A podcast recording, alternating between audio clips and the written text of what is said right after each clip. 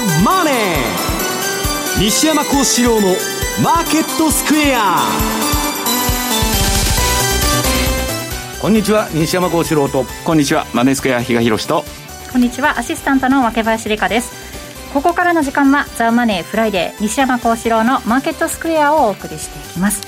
さあ今日大引けの日経平均株価は反落となりました。朝高かったんですが昨日ね8か月ぶりにの高値ということでコロナ後の高値水準だったということもあって、えー、ちょっと売られてしまったと。27円安で終えていますね西山さん。はい。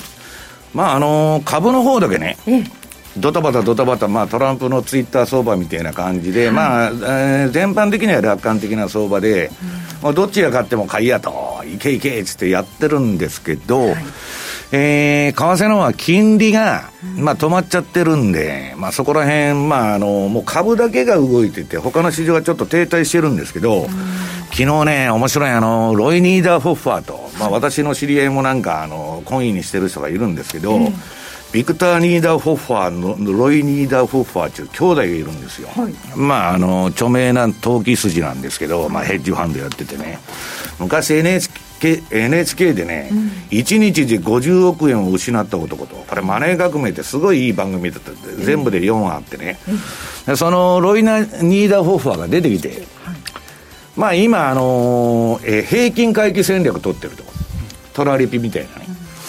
で、それを、まあ、あのずっとやってんだけど、まあ、為替市場に言えばね、彼の見方でいくと、まあ、この債務の積み上げやると、まあ、ここれからのね、まああのー、金利の動向を見た上で、まあ、為替もちょっと動くんじゃないかという話になってるんですよね。で、まあ、私はまあドル安に動くと見てるんですけど、はい、まあ今、あの、比嘉さんとかがやってる5ドル乳児っていうのは、ドル安になろうがドル高になろうがあんま関係ない通貨ペアですから、はい、まあそういう意味ではいいんじゃないかと思うんですけど、ちょっとね、かわ、あっと、来年はね、為替、やっぱりトレンド出てくるぞっていう話が多くなってきて、えー、私も期待してるんですけどね。えー、ね、なかなか動かない、動かないという話、今年は多かったですが、現在、ドル円は105円の9192あたり、106円ね、つける場面も今週あったんですが、比嘉さん、どんなふうに見ていますか、まあ、相変わらずレンジは変わってないなというところで、えー、まあ昨日も106円突っかける場面はあったんですが、はいえーとまあ、11ぐらいまでですか、うん、結局だからあの実需でいうと輸出の円天玉あたりがその106円アッパーからはですね、はい、出てたりとかしてたみたいなんですがあとはね逆に今回に、えーとね、実需かどうか分かんないですけど割と大きな玉があの出たことによってドル円1回106円の近辺までですね押し上げられる場面の時っていうのはそういうような実際玉がちょっと持ち込まれたんじゃないかみたいなのはありましたけど、まあとはいええーまあ、104、106といったレンジはまだ全然変わってないなっていうそんな印象ですかね。はい。ね、動くかも。来年は動くんじゃないかというお話もありますがこの後のコーナーでもたっぷり伺っていきます。そして今日はスペシャルゲストもねお招きして、えお話伺う予定ですので、ぜひ楽しみにしていてください。さあこの番組 YouTube でも同時配信中です。資料もご覧いただきながらお楽しみください。動画については番組ホームページをご覧ください投資についての質問なども随時受付しております。ホームページのコメント欄からお願いします。ザ・マネーはリスナーの皆さんの投資を応援していきます。この後4時までお付き合いください。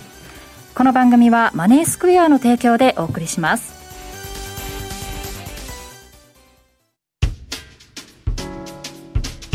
お聞きの放送は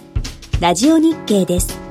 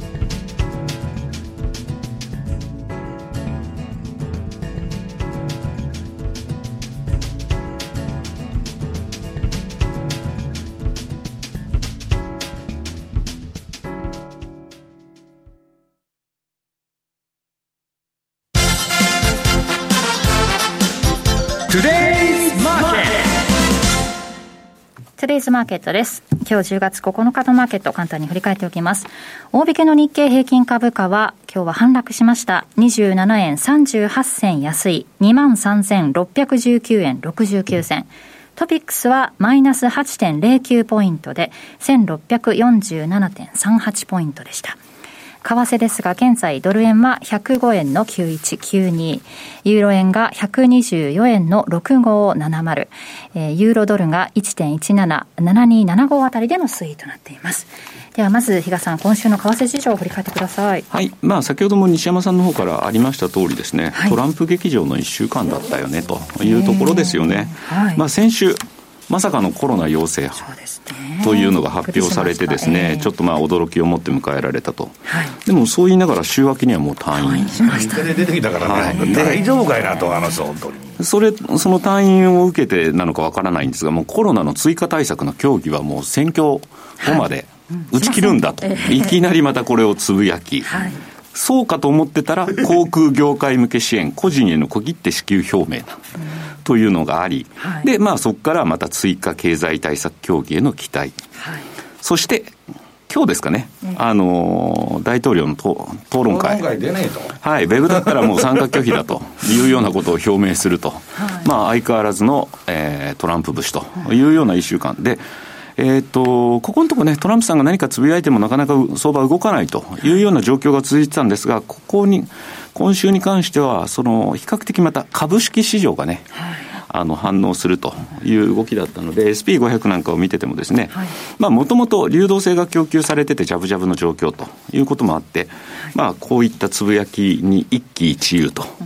いうところではですね、まあ、比較的それでもしっかりした動きになっていると。はいいうところから、まあ、クロス円が総じて堅調。で、ドル円もまあ106円台もあったかなと。いうところだったのですけれども、私今週一つちょっと気になってて、まだこれどっちなんだろうっていう判断がつつかないのがですね、1点あります。はい、えっと、実はですね、金利です、はい。アメリカの10年債のチャートを持ってきたんですけど、まあね、もう限りなくゼロに近いんで、はいなんかこれでどう変化があるんだって言われちみたいになっちゃってるよね、言われそうなんですけども、実は今回ね、10年債0.78とか結構79とかそういうところまで急に上がってたんですよ。はい、で、これっていうのが、まあ、えー、どうなんですかね、総じて株がリスクオンみたいな動きになってたんで、それを受けての金利上昇という見方が、一般的には多分流れてました。はい、ただ、今週って1100億ドルの新規国債の発行なんかもあったんですよ。で、まあ、バイデンになろうが、トランプになろうが、はい、えー、FRB としても、えー、議事録でも書いてましたけど、財政出動、これはやってもらわなきゃ困るんだってことになると。だってこっちは、うん、ということなんで、そういった今度、新規国債発行がどんどん出てくるってことになると、はい、言ってみればこれ、悪い金利上昇の先取りなのかなっていうところもちょっと考えた部分がありましてですね。うんそういう意味でまだちょっと自分の中でもこれどっちだろうっていうのが判断つきかねてるんですけども、ちょっと仮にそういうことになるっていうんであれば、それはあまり市場にとって喜ばしいことではないかなと。トレンドの形はいいですよね。うん、そうなんですけどね。ただ、うんいや、僕もそう思ってるんだけど、人によってはね、もうここは叩いたれみたいな人も多いわけ、今の昨今の相場では、そうですよね、だってこれまでは0.7が上限にありましたから、そこをこう一気に抜けてきた、しかもこれ、結構、1日での値動きって、債券にしては大きかったんですだけどこれもうレンジブレイクだよ、とりあえず。うん、だからマイナーなちょっと山みたいに上がったとこまでやってもおかしくないと、レンジの中でもね。そうですね、うん、まあそういうのはちょっとね、まだちょっと自分の中で判断つきかねてるんですけど、そこがちょっとやっぱり注意点かなと。いうところ。そしてですね、今日またお話したいんですけれども、あの、先ほど西山さんからもご紹介いただいた通り、当社、OG キウイですね。えー、こちらをまあリリースしてるんですけれども、ちょっとやっぱりね、今週、その、あの、特徴的な動き方を表す部分があったなというのがあったので、改めてちょっとそのあたりをですね、ご紹介したいなと思うんですが、基本的にもう OG キウイと呼ばれるもの、何かこれ動きが出るとしたら何？って言ったら、もう両国の政策金利の差だというふうに考えてるんですね。じゃあ、その、ちょうどですね、えー、オーストラリアもニュージーランドも政策決定会合があったんですよ。はい、で、そこでどういう発表があったのか、政策金利について、オーストラリアの RBA は0.1まで下がる可能性があるというようなことはちょっと言ってるんですね。今0.25なんですけど、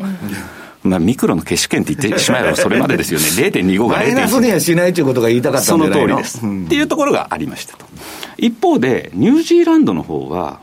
これマイナス金利に関しても、ちょっと積極的に考えてるみたいな発言があったんですね。で、えっ、ー、と、ちょっと長い足。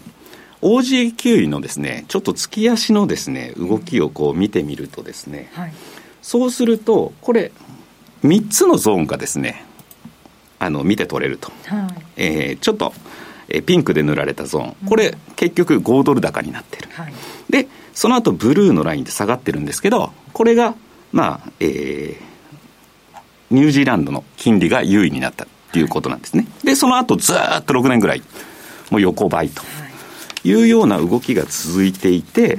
基本的に、えー、OG9 位の、えー、動き、ここからじゃあ何らかのトレンドが出るには何っていうと、政策金利に差が出てこない限りは、今のレンジというものを形成するであろうと。いうところがですね、まあ見て取れるかな。チャートもですね、3つ目を見ていただくと、この政策金利の差と、OG 乳児、月足の動きを見てると、今もう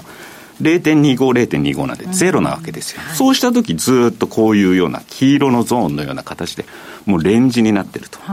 いう意味では、えー、まあ、これをもってですね、今回この政策金利の差というのが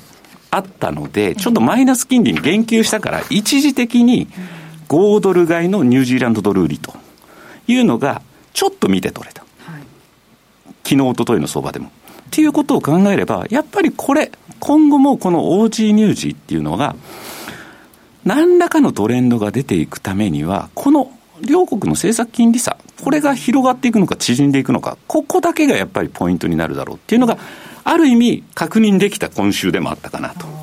いうところではあるので、そういう意味で、まあ、ちょっとこのマイナス金利に言及したことでですね、とあるこう専門家の人たちは、ちょっと、ま、あの、ニュージーがもう少し突っ込んだですね、マイナス金利導入していくんじゃないかみたいな見方もあったりしてるんですけど、うん、マイナス金利やったっていいことないわけですよ。まあ、北欧でほとんど効果がないっていうのはもう、あの、あれしちゃったし、日本も全然関係ないじゃないですか。そうなんです。で、何よりあのアメリカっていうのは、マイナス金利だけは是が非でも避けようとしてると。うんいうところがありますので、そう考えたときに、じゃあニュージーランド、たまたまそういうふうに言う人がいたからといって、ここから一気にマイナス金利どんどん進めていくかっていうのは、ちょっとそれは考えにくいだろうと。まあだから中央銀行はゼロで政策終わりだから、財政出動やってくれっていう話なんですよね、中銀からしたらね。で、ねうん、基本的にニュージーが下げるんだったら、オーストラリアも当然下げるでしょうし、うん、だから、もし差が出るとしたら、ニュージーランドとオーストラリアに、その財政出動をどっちが先に打つかっていう時間差の話だけなんですよ。それだけだと思うので、そういう意味では、そこに差が生まれないってことになると、基本的に、まあ、これまでずっと続いてる1から1.5っていう大きなレンジをブレイクするのはまだまだ先の話財政出動を先にした方が、マンデル・フレミングの法則で通貨高になると、うん、いうことだけど、どっちかやったらすぐね、翌月の あの会合でまた追随したりしちゃうんで。そこに差を生まれない、だからこそ、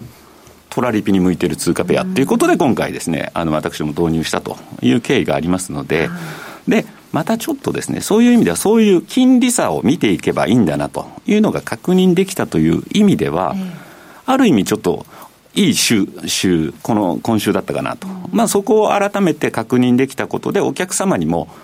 ほら、本当でしょっていうことが伝えやすい、そんな、あのまあ、あの動きが見て取れたっていうのはですね、まあ、改めて OG9 位、ここからじゃあ、レンジブレイクするにはまだまだ時間かかるよねっていう、そんな感じの印象を持った1週間ですね。コロナの時でも、えー、0.1近辺、0.99までいったんですけど、それで肌で実感してますもんね、皆さんもね。ねだからあの、本当に基本的になんとかショックっていうのがあったとしてもですね、えー、OJ9 って変動幅が本当にちっちゃいんですよ。大体まあ3%ぐらい。だから2016年、今、アメリカ大統領選挙がありますけれども、これ4年前の時だって、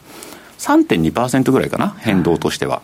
で、同じ2016年ってリーマンショックあったんですけど、やっぱりそんなもんなんですよ。っていうことを考えると、やっぱり同じ方向に動くという特性というのがありますので、はい、そういう意味ではですね、なんかこう、大きなトレンドが出る、そんな通貨ペアではないだろうなという印象ですね。なるほど。OG9 位ですが、えー、現在1.086973あたりでの推移となっています。さあそしてマーケットの方なんですが西山さんはオクトーバーサプライズということで、前半にもありましたがまだまだ後半ねまあまだまあ10月相場始まったばっかりですから、はい、もう何があるか分かりませんよね。もうあの大統領ももう本当決まらないんじゃないかと結局最高裁が決めるんだってまあトランプが言っとるんでそうなるのかも分かりませんけど、はい、まあそれはともかくあの資料のこれ1ページ目ですね。先ほど言いましたマネー革命のこれ YouTube に全部動画が上がってるんで、はいえっと、こいつの、えー、ロイ・ニーダー・ホッファーの兄貴がですね、これラリー・ウィリアムズとかと友達なんですけど、あのー、1日に50億失ったと。これまあ1998年の話で、当時はでかかったんですよ。はい、今バカみたいな金額、1日50億失ったって、うん、そこらのファンドで毎日損してますから。でね、このまあ、の、ニーダー・ホッファーが、うん、面白い運用やってて、この人は順張りから逆張りから、まあ、あらゆる手法をやって、まあ、マーケットに合う手法をその時々で取っていくっていう、一緒なんですけど、まあ、これの兄貴ですね、あの、ここのロイ・ニーダー・フォッファーも当時、あの、弟で若手で出てるんですけど、このテレビに。うん兄貴が、あの、ジョージ・ソロスの運用とかもやってた、もう、あの、まあ、自分でもでかい、あの、非常に音楽が好きな人でね、音楽と相場一緒だと楽譜並べてなんかやっとるような、ちょっと変わった人なんですけど、まあ、50億失ったんですけど、その後立ち直りまして、100億儲けたと。比較的早期に。はい。で、まあ、日本で、まあ、あの、セミナーとかもやってたんですけどね。まあ、これね、非常に示唆に富む話で、全部で4話あるんですけど、えー、見ていただきたいんですけど、まあ、それは置いといてね。えー、っと、この2ページ目の、今みんな運用で苦労してるんだと。要するにトレンドが出ないわけですよ。日嘉さんがさっき言ったように、いつ見ても同じ値段だと。で、為替相場大きくはこの2年。えー、もっと言えば5年間ほとんど大きなトレンドはドルインデックスで見る限り発生しとらんと。はい、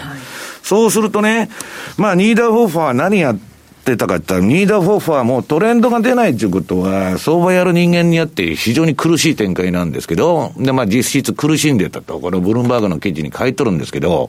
今年はこの大混乱に乗じて、まあ、めちゃくちゃなランダムネスな相場ですね。方向感がなくて値動きだけ激しいと。そこで、平均回帰。要するに、移動平均から簡単に言えば、相場離れても、いつでも同じとこに戻ってくると、ドル円とか日経平均と似てるわけですね。で、まあ、いつでも同じような値段だっつって言ってるわけですけど、それを利用して結構儲けたと。で、まあこの人はいろんな手法をやるんで、ただね、今まあ非常にまあ CTA からあのクオンツからすごい苦しんでるんですよ。クオンツ今年相当やられてますから、この乱高下相場でね。ただ、えー、っと、その、来年はちょっとトレンドが出るんじゃないかと言って発言しとるわけですね。で、まあ、それはともかくね、えー、っと、今、マネースクエアさんで、あのー、OG9 位の、はい、えー、その、それこそ平均回帰運動の取引を、えー、取り上げてるんで、えー、私の方もチャート持ってきたんですけど、はいえー、私、あの、めんどくさいの嫌いなんで、もうパラメータ変えるのが嫌なんですね。えー、移動平均から何パーセント離れたところで動くって通貨によって違うわけですよ。で全部この ATR チャンネルというので判断してるんですけど、資料の、えー、何ページだこれ。えー、っと、5ドル、ニュージードルの冷やし。これ、この、相場はこの一番外の枠をほぼはみはみ出ることがない。この紫のとこまで来ると、よ、まあめちゃくちゃ動いても止まっとると。で、実際には、その一個内側のね、これまあ色がちょっと見にくいんですけど、一番外側から一個内側のところで大体止まるんです。冷やしもね。で、そういうレンジで動いてると。で、冷やしこれ見るとね、ダイナミックに動いてるようで、これはね、逆張り的仕掛け場は、例えば下、一番下まであのバンドの下まで突っ込んでるとこあるでしょ、うん、ここ買いなんですよ。で、上もね、上はもう大体あの、えっと、一番チャートの、えー、左側で一回そういう紫のとこまで、一番外まで行っとるとこあるんですけど、これが相場の大きな転換点になるわけです。で、えー、次に週足。私はね、こんな、あのー、そのトラリピ仕掛けるのに、冷やしでドタバタやってってもしょうがないという考え方なんですよ。で、これ週足見てると、まあ、ほぼ横ばいと。で、移動平均から離れる範囲というのはね、まあこれも一番村、あの、外側の紫まで下下がっとるとこもあるんですけど、まあ上はその、紫まで行かないで、その一歩手前でピターと全部止まっとるじゃないですか。はい、ここが大きな転換点で、この、だからこれアベレージトゥルーレンジっていうね、えー、相場の最大値幅の X、まあ50日ぐらいの平均使ってるんですけど、大体このレンジで動くだろうと。いうことを、えー、マネースクエアさんのテクニカルフォーカスでも説明して、説明したんですけども、はい、この、えっと、一歩内側、一番外の紫じゃなくて、これが5ドルニュージーのレンジだと。はい、で、次に月足。まあこれはね、5分足でも1時間足でも、えー、何でも同じパラメーターでやってるんで、この一番外のバンドをはみ出ることはないわけですよ。で、月足は、一回、このチャートの左側で、えー、下の紫にタッチするところがあったんですけど、その後は、もうこの月足真ん中の、はい、これはね、49ヶ月の荷重移動平均なんですけど、それの一番内側のバンド、この中で延々これレンジやっとるだけなんですよ。だから、まあこ、このドルが上がろうが下がろうがですね、えー、この通貨ペアに関してはあんまり関係ないと、要するに動かないというのが、まあ、あの特徴なんですね。よほど政策の金利差が出ない限り。そこだけが多分ポイントだと思いますよ、うん、正直。だからユーロポンドとかね、そういう通貨ペアはユーロスイスとか、ユーロゴールドとか動いちゃうんですけど、まあ、これはあんまり動かんだろうということです。ちょっとこの続きは、じゃあ、後ほどお伺いすることにしますね。以上、はい、トゥデイズマーケットでした。お聞きの放送は、ラジオ日経です。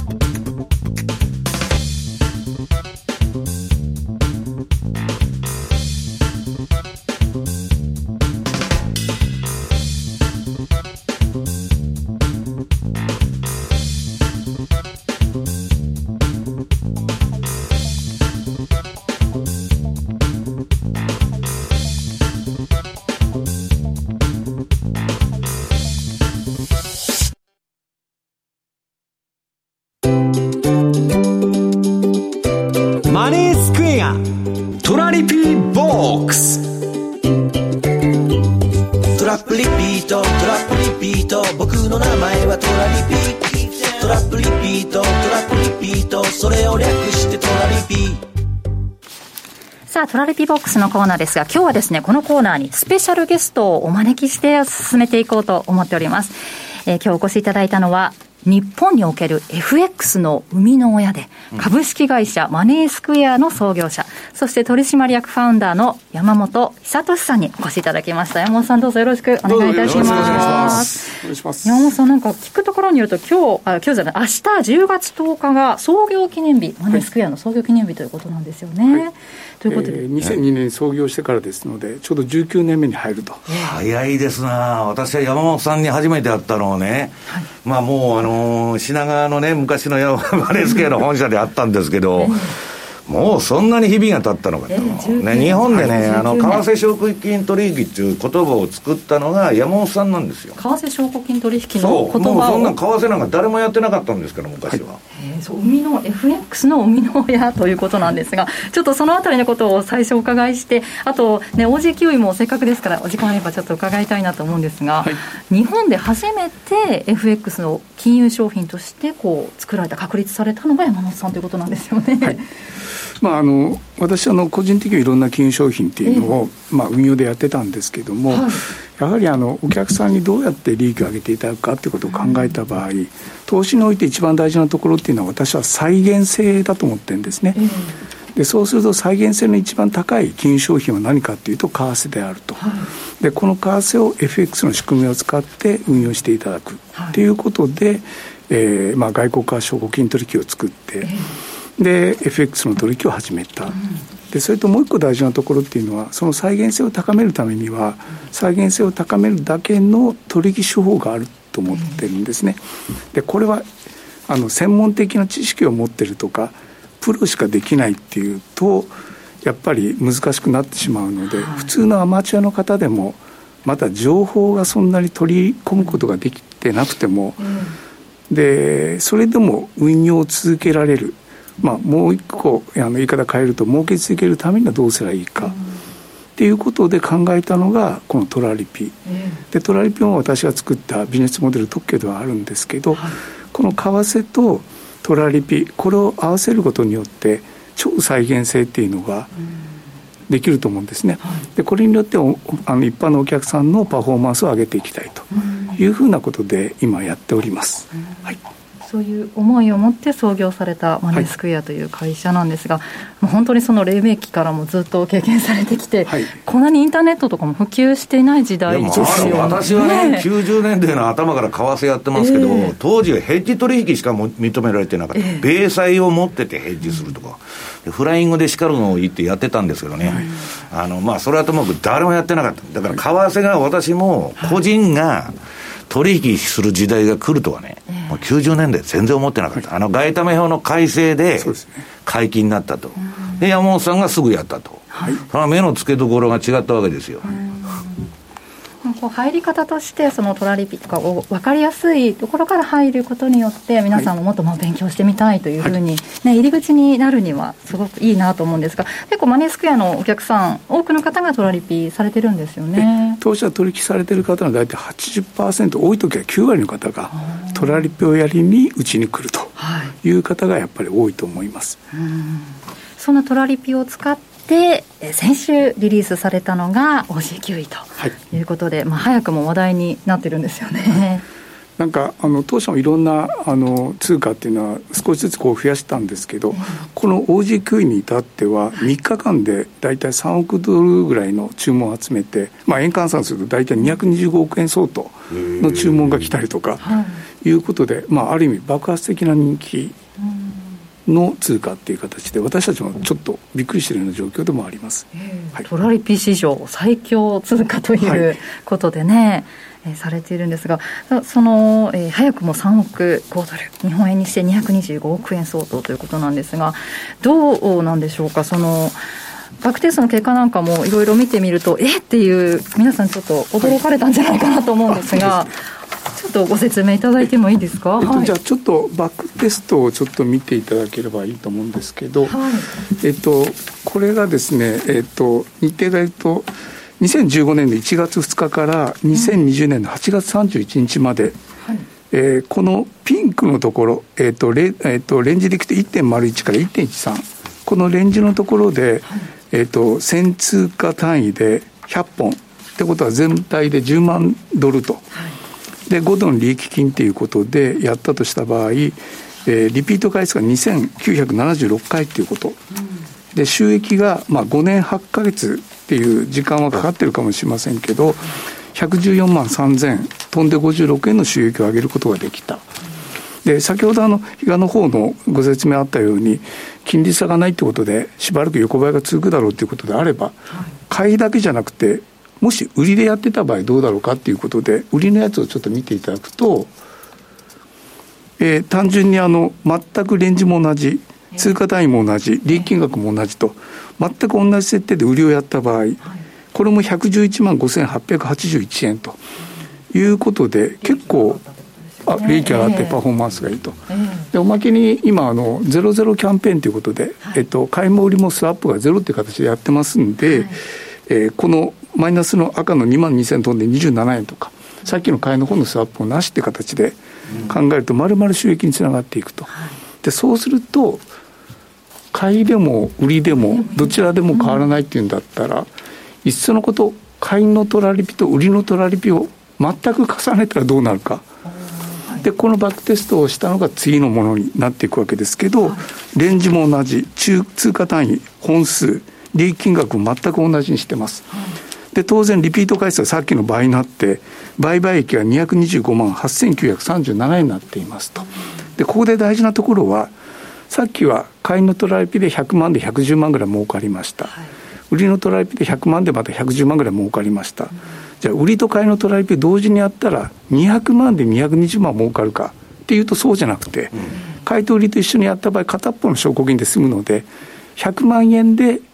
200万の収益が取れるだから元金に対して3倍の収益がなるほど。両方はかからないと、はい。両方かかる会社も多いですけどね。まあそうですか。まあ私は私の会社しか分からないんですけど両方かけると無駄な取引になっていくので、ってことはリスクが買いだけ、売りだけでやるのと同じです、うん、それ、シカゴとだから同じ報告で、まあ、あのリスクは売りとかでやってたら、相殺されるっていうことなんですよ、はい、で利益の方が倍になるっていうことなので、はい、すごくパフォーマンスは上がっていくんではないかなと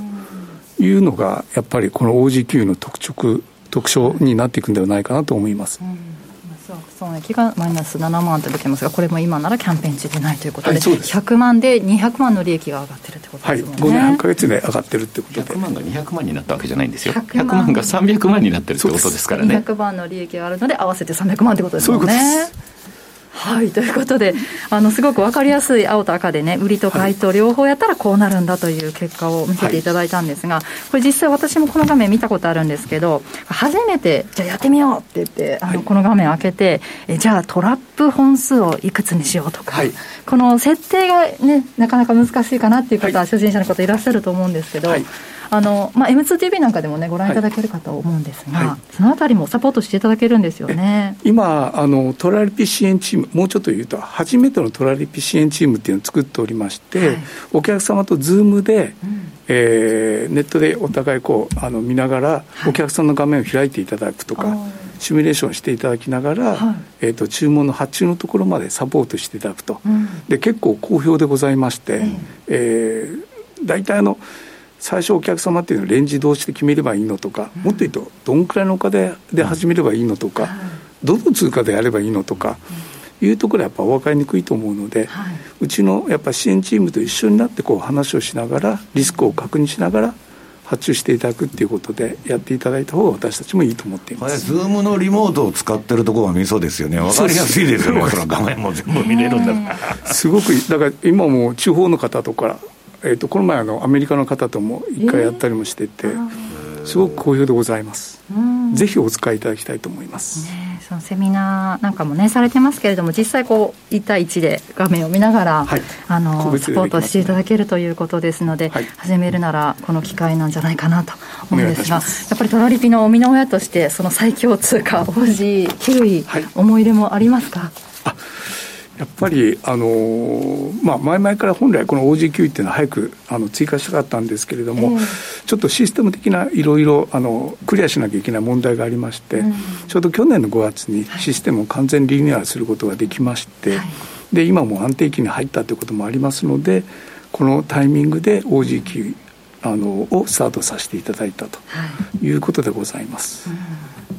ね、皆さんあの、まあ、早速人気があるということですがこれから始めてみたいという方はぜひともねあの比嘉さんの M2TV の動画も見ましたしあの戦略動画ですね、はい、傾向と対策というのも見ましたしね、はい、あのマネースクエア上げて、まあ、創業19周年明日でね 迎えますから。19年も経ったのかという感じですけどね。ねまた20年を迎える時にはねお越しいただいてお話伺いたいと思いますのではいなんかちょっと今日は FX の生みの親という方になんか会えたというのが私にとってもねすごい貴重な体験というか改めて FX のこともっと学びたいなという機会になりました、はい、本当山本さんどうもありがとうございました。ありがとうございました。ありがとうございました。はい。という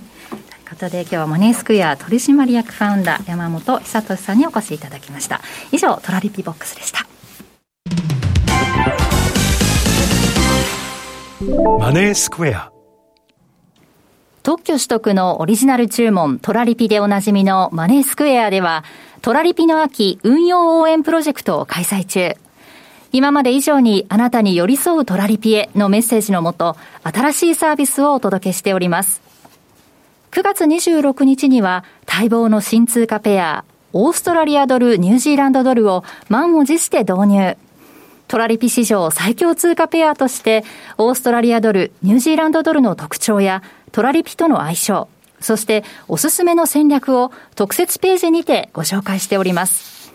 もちろん最大50万円キャッシュバックキャンペーンも引き続き開催中。まだマネースクエアのトラリピ運用に触れたことがない方、ぜひこの機会にご検討ください。マネースクエアではこれからもザ・マネー、西山幸四郎のマーケットスクエアを通して投資家の皆様を応援いたします。毎日が財産になる株式会社マネースクエア金融商品取引業関東財務局長金賞番号第2797号当社の取扱い商品は投資元本以上の損失が生じる恐れがあります。契約締結前交付書面をよくご理解された上でお取引ください。お聞きの放送は、ラジオ日経です。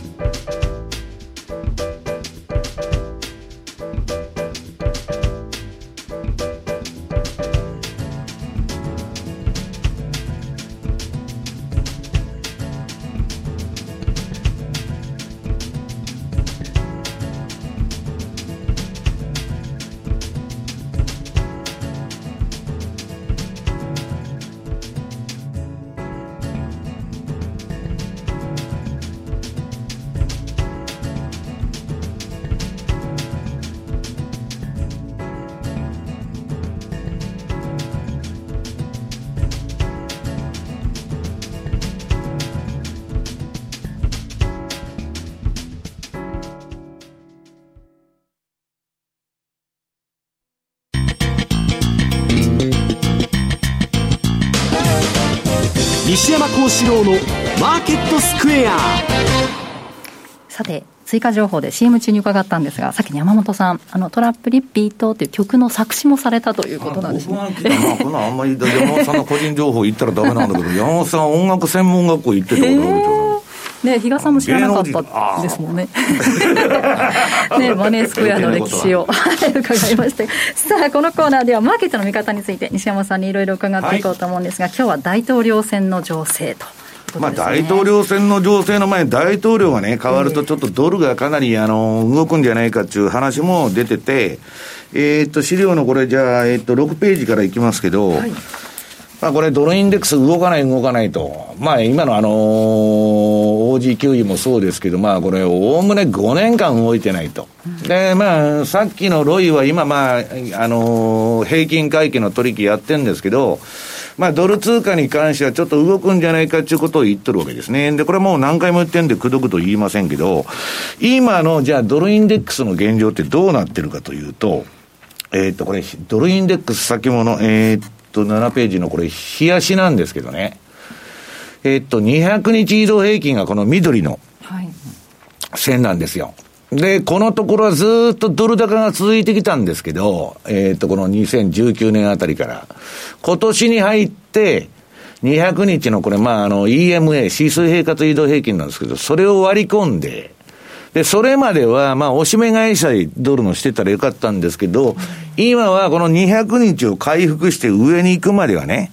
戻り売りをやってた方が、ドルの戻り売りをやってた方が部がいいという相場なんです。で、今年のね、運用はクオンツもね、トレンドフォロワーもなんかまあいろんなところみんな苦労してると。まあこの、株は動いてんだけど、通貨はまあ非常に感濃度が、えー、低くてですね、金利がとにかく止まっちゃってますんで、うん、で、債券市場のディーラーはもう全部クビになると。いう事態に今なし、なってまして、債券で稼いだやつは、今一斉に為替のマーケットに、金融機関のですよ、ディーリングで米国債とかやってた連中が全部為替に来てる。だから来年は変な相場になるかもわからないって言われてるんですね。で、まあ、えっと、次の8ページ。まあ、その中でね、順張りという意味では非常に苦しい年でもあったし、まあ、ユーロとか、まあ、2発ぐらいね、みんなポンドもトレンド出たんで、まあまあまあなんですけど、今年なんとね、一番うまくいって、いったのがこの5ドルドル。これ私の順張りのトレンドフォローのシグナルなんですけど、はい5ドルってね、実は最もトレンドが出にくい通貨通貨なんですよ。ところがね、まあ、システムにこれはフィットしたってことなんですけど、で、まあこれ5ドルがすごい儲かったと。で、ニュージーランドより5ドルの方が良かった。うん、だけど、ほとんど、まあ、動きは同じだったと。さっきの言うようにね、通貨ペアの差異はほとんどないと。はい、で、ここから大統領選挙の話に入りたいんですけど、えっと、資料のね、9ページ。これ私今週のメルマガにも書いてね、もうね、えっと、向こうのトレーダーの話聞いてると、パンパンの強気。だから、またね、あの池の中のクジラと言われてるあの某なんとかバンクさんが、オプション買ってるんじゃないかっていう話で、あの例のあのアマゾンとかね、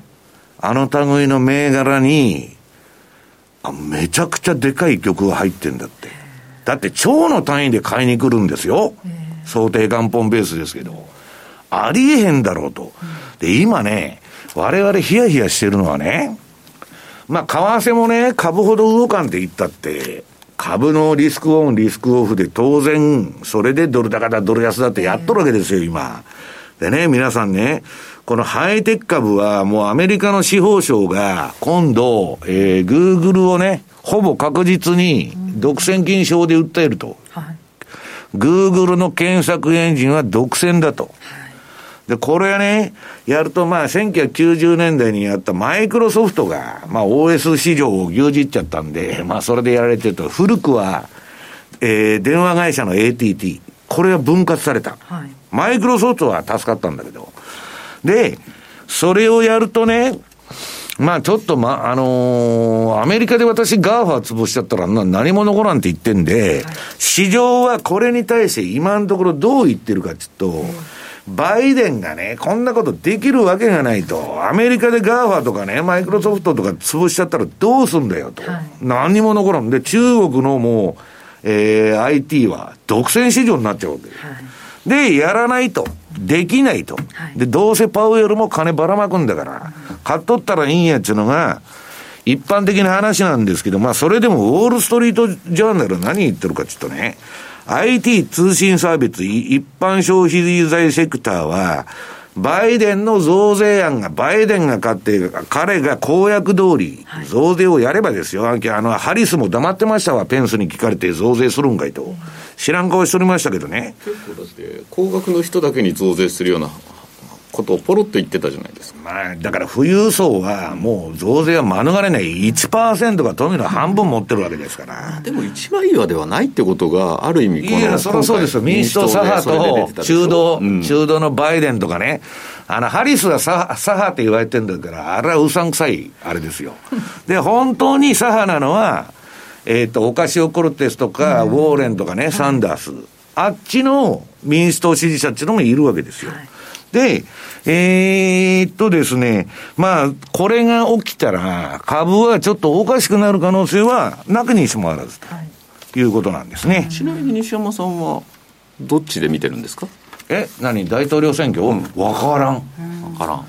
みんなに、いや、だから、トランプ勝っても負けても居座る可能性があるでしょ。そうですよね。決まるかどうかだって不正選挙だと、郵便のあれ全部不正だと。あ、でも郵便って言ったって、今のところまだ400万ぐらいしかやってない。で、1億3000万の投票数からすれば400万って、いや、だからブッシュの時数字じゃないよねとフロリダのね、ブッシュジュニアの時は票の数え直しをせえという話になったんだけど、最高裁が差し戻したの。しなくていいと。で、ブッシュが、当あの当選したんですよ。だからね、選挙人のね、もしトランプが勝ってですよ、あの選挙人の数で、勝利宣言を打ったと。で、その後、郵便が来たら、実はバイデンが勝ったみたいな話になったら、もう大混乱なんですよ。そこまでね、いや、それは、だからいろんなケースがあるから分かんないって。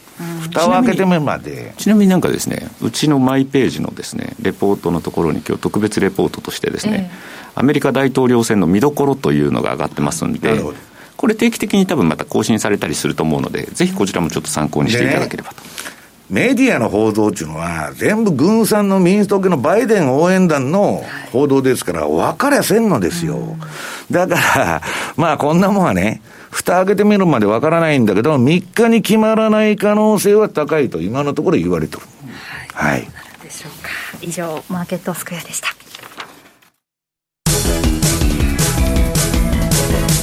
マーケット投資戦略さて来週に向けてのマネースクエアの FX 投資戦略比嘉さんに伺っていきます。お願いします。はい。えっとまあ先ほどのコーナーでですね実は OG9 って5年8か月まあ約6年にわたってずっとレンジを形成してますよっていうお話をしたんですが、はい、まあその長さには実は及んではいないんですけど、うんなんとなくね、よく見てたら、この人ずっとレンジだっていうのが、もう一つ、長きにわたって続いてたのが、カナダドル円でしたということを伝えとこうと思ってて、去年の頭ぐらいなんですけど、私、とあるお客さんと話してて、えっとですね、カナダドル円で78から84でトラリピをちょっと仕掛けてみませんかっていうのをずっとやってたんですよ。やってたところ、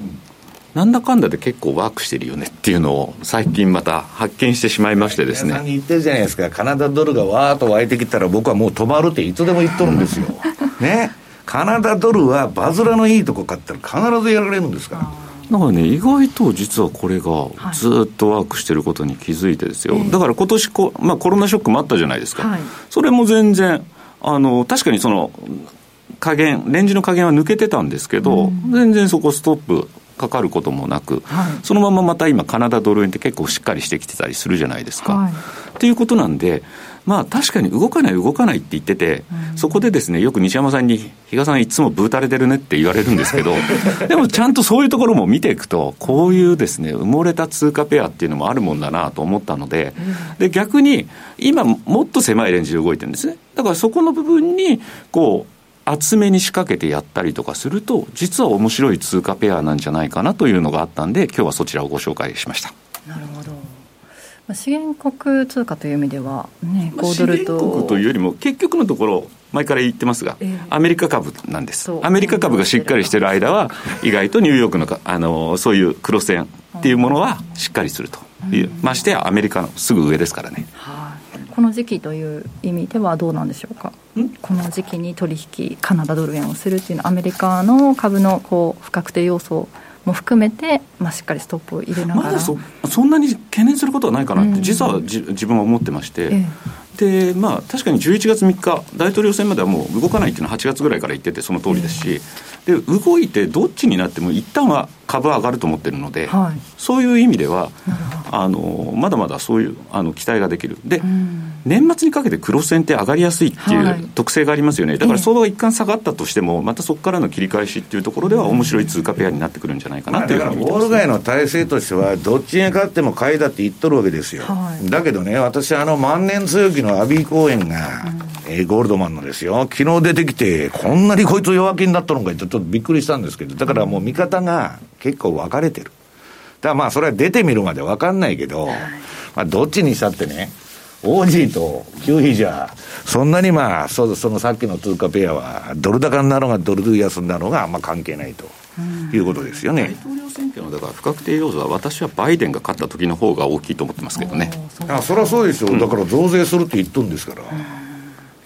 まあ、直前まで、ね、どうなるか分かりませんが、11月3日まで、自然災害とか、今年2020年は何があるか分からないですからね、そうですよね、今週末、日本にも東日本を中心にね、ちょっと台風接近しているということですので、皆さん、ぜひお気をつけください。はい。ということでね今日も盛りだくさんでお送りしてきましたがあっという間にお時間がやってまいりました。今日ここまでのお相手は西山幸四郎とマネースクエア比嘉宏と若林理香でした。さようなら。この番組はマネースクエアの提供でお送りしました。